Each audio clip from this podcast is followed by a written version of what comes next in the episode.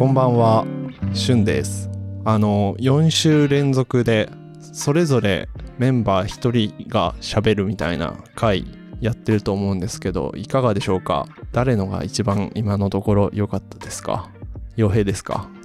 違いますよね。今、目の前に傭兵が携帯をいじっていますが、傭兵の回も面白かったと思いますが、今日は僕一人で話していきたいなと思ってます。でですね、まあ、僕すごくマイペースだと言われるんですよね。人に合わせない的な揶揄も込めて傭兵によくマイペースだよね本当に。と言われることもあるんですけどまあまあまああの本当にマイペースなんですよ。なんて言ったらいいですかね。こう本当にマイペースなんですよ。はいあのたまには急ぐんですけど基本的にあんまり急がないし基本的にテンションも周りに合わせて上げるみたいなこととかなくて別に楽しいんですけどテンションが低そうと見られることも多々あります。とか何も考えてないんでただなんかこういるだけのタイミングの時ってあると思うんですけど、まあ、これちょっとマイペースとは違うと思うんですけど本当に何にも考えてないんですけど最近は怖いって言われたりしますねなんか損してるわけですよまあまあまあそんなようなことがいろいろあったりするわけなんですけれども、まあ、今日ちょっと話してみたいなと思うのがフォーモ FOMO フォーモです。これはあのたびたび東京ご近所図の中でも特に洋平さんがフォーモーとか言って言ってる時あると思うんですけど、まあ、それについて話していきたいと思います。フォーモは Fear of Missing Out ですね。取り残されることへの恐れっていうことについて超絶マイペースな僕がフォーモなんてないなーって思ったんですけど最近ちょっと実はあったっていうのを発見したのでそれについてちょっと喋ってみたいと思います。それでは今週の東京ご近所図始まりです。東京ご近所図。ここは東京にあるとあるアパートの一室。月曜日の足音が聞こえてくる頃勝手気ままに集まり出すのはいつものご近所仲間たち。さあ今日はどんな話が飛び出すのでしょう？アラサーたちのご近所話始まりです。東京ご近所図。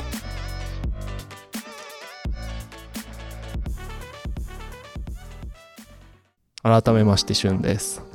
フォーモ Fear of Missing Out ですね。取り残されることへの恐れです。あのウィキペディアにも載ってるんであの一応それ読んどくんですけどフォーモとは自分がいない間に他人が有益な体験をしているかもしれない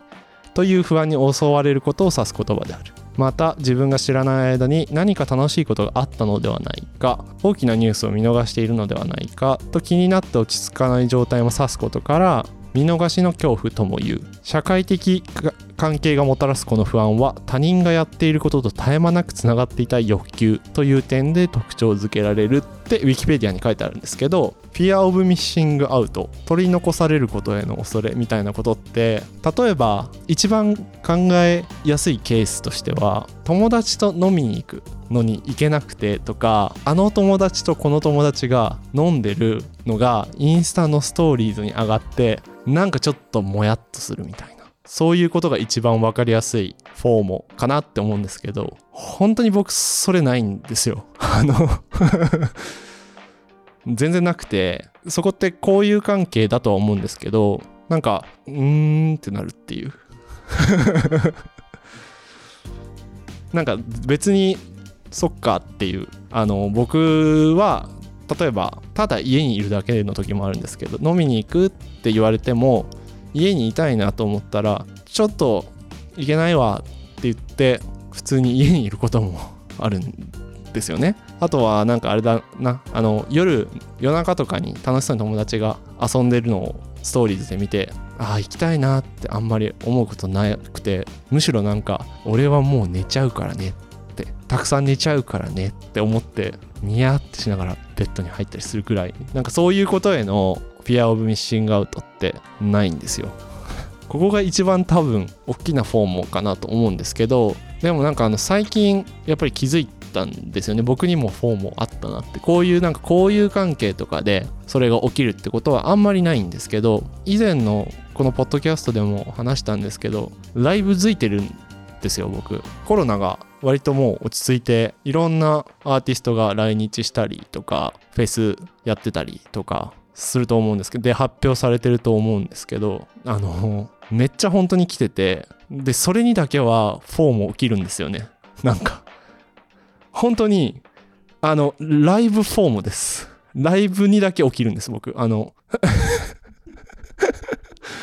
本当にこれひどくて、信じられないぐらいたくさんのアーティストが、まあさすがに東京に住んでいると、いっぱいそのベニュー、会場か、ベニューみたいなのもあって、有名なアーティストから、まあインディーのアーティストから、何から何までもうなんか入れ食い状態で東京に今来てるみたいな。で、例えばツイッターとか、例えばインスタとか見てると、ジャパンツアーみたいなのとかがめっちゃ出てくるんですけど、で、僕も僕で特定のミュージシャン例えば2つのミュージシャン、2組のミュージシャンがめちゃくちゃ好きでそればっか聴いてますというようなタイプじゃなくて、もうなんか到達できないんですけど、ありとあらゆるものを聞いてみたいみたいな欲求だけはすごくありまして、まあそれも多分無理なんですけど、ただとはいえその幅広くなんか聞いたり見たりしたいなって、それぐらい音楽好きなんですけど、なんで本当に今いっぱい来てる中で、4もめっちゃ起きてて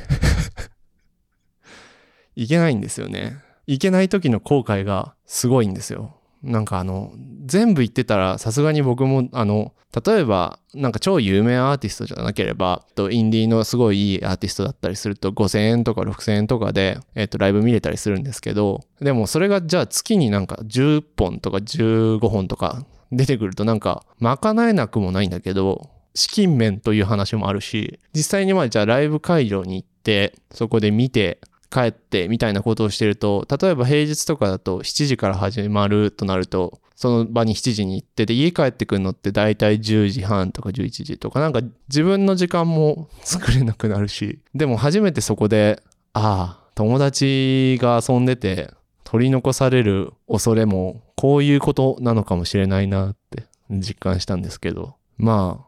あ、なんか皆さんってそういう Fear of Missing Out、まあ、日本語で言ったら取り残されることへの恐れってあったりするんですかね？東京ご近所。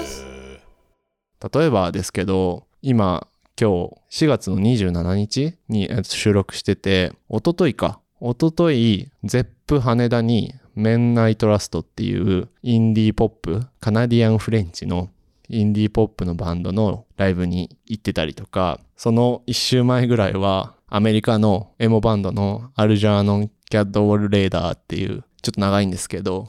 えっと、バンドのライブに行ってたりとか、で、今週末は、 Rainbow Disco Club っていうフェス。で、えっと、そこで、ジェフ・ミルズっていうテクノの重鎮みたいな人が来日してプレイするから、それが楽しみで今あるんですけど、まあなんかもう、ただ行き過ぎな人なんですけど、楽しいっちゃ楽しくて、すごく嬉しいことでもあるんですけど、3年間見れてなかったから、コロナで。なんで、すごいいいことでもありながら、こう見れなかった時の不安感、やばいなってなってます。ドラマ見逃すの嫌だとかもあんまないんですよね。あ、これもあるかもしれないですね。例えばなんだろう。今流行ってるドラマ、ちょっと前にババニャンが話してたブラッシュアップライフとか、あとは、何でしたっけね。あの、川口春奈さんが出てる、なんかちょっと流行ったやつ。川口春奈さんと目黒蓮さんが出てる、あれです。あのドラマとかも、全然僕そのフォーもなくて、へえ、みたいな感じなんですよ。むしろなんか、それよりも、例えば、洋平さんが面白いって言ってたホワイトロータス見て、やばいね、みたいになってたりとか、なんか別にそこはね、独自で、なんかマイペースですごく入れてるんですけど、ね。なんか基本的には、人生すべてマイペースでいきたいなって思ってるぐらいの感じではあるんですけど、ちょっとライブばっかりはどうにもこうにもできないし、フォームが発生してんなっていう、あれです。ドラマで言うと、今、地上波でどういうドラマをやってるのか、一つもあ一個言えますね。あの、福山雅治さんと大泉洋さんが出てるやつなんとかってドラマ。ちょっと見たいなと思って見てないんですけど、そのドラマを見るタイミングさえもなんか自分で決めたいみたいな。TVer の一週間短いみたいな。でもなんか、ラジオ番組をラジコでタイムフリーすることは欠かさないみたいな。何なんでしょうね。すごくややこしいんですよね。はい。人生において、マイペースでいたいからフォーモーなんて発生したくないのに発生したという話です。でもこういうことってすごい、な、なんですかね。起きますよね。取り残されることへのけど、なんか友人関係とかでフォーモが起きてる人って結構なんか毎日そわそわしてんのかななんて思いますけどね。ひとたびインスタグラムとか TikTok とかわかんないけど Twitter とか Facebook とか見てたらなんかそれぞれがそれぞれなんかやることっていうか、まあ生活をしてるわけなんでいろんなことが起きててそれがすぐ知れるがゆえにああみたいに思う。そうなってくるとなんかもうそもそも自分のなんて言うんですか、精神が持たない気もしちゃうので、何ですかね、僕は意図的になのか自然となのかはわかんないんですけど、そこにシャッターが降りてるんですよね。でもライブだけは無理なんですよね。あと、なんて言うんですかね、あとライブフォームであり、まあ、しかもなんか来日するミュージシャンライブフォームであり、かつ、そのミュージシャンのライブで売ってるグッズフォームでもありますね。これを逃したら買えないんじゃないかという不安から、なんかもしかしたら全然多分着ないんだろうなって思ってる、ちょっと微妙なデザインの T シャツとかでも、なんか本当に気に入ってなくてもって意味なんですけど、買っちゃったりしますよね。やっぱり。はい。なんで、もちろんそのグッズでね、すごくアーティストのサポートができるので、それもまあいいかと思って考えてたりするわけなんですけれども、6000円のチケット払って、例えば T シャツとかだと大体3000円とか4000円で、で、だから1万円とか。結構な出費ですよね。でも買っちゃうんですよね。ライブフォームであり、かつライブに売られているグッズフォームでもあります。はい。でもグッズの方に関してはね、なんかあの、ちょっとコレクターじみたなんか精神性もあるなと思って、なんかちょっと手元に置いていきたいみたいな。で、これは全然あの、それを想定して買ってるわけではないんですけど、例えばじゃあそれが30年後とかに残ってて、そのバンドが、とかそのアーティストが伝説的な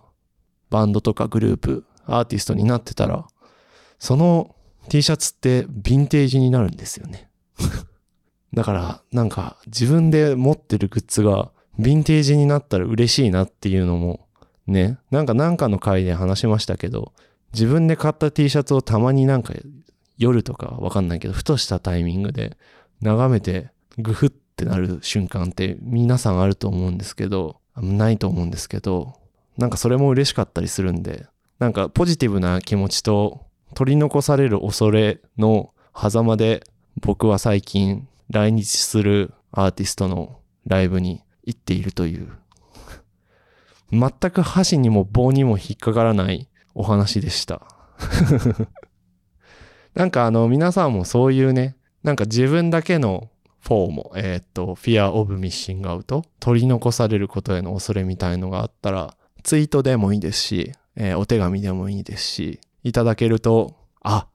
そういうフォームもあるのねってなると思うので、教えてもらえると嬉しいななんて思います。多分、ゆいから、ゆい、傭兵、ババニャン、シュンで、それぞれ一人ずついろんな話をしてみましたけど、その中でどれが一番面白かったですとかっていう、あの、冷酷な ジャッジメントみたいなのもしてみてもらっても全然構いませんし、傭兵が今、いらないよって言いましたけど、いります。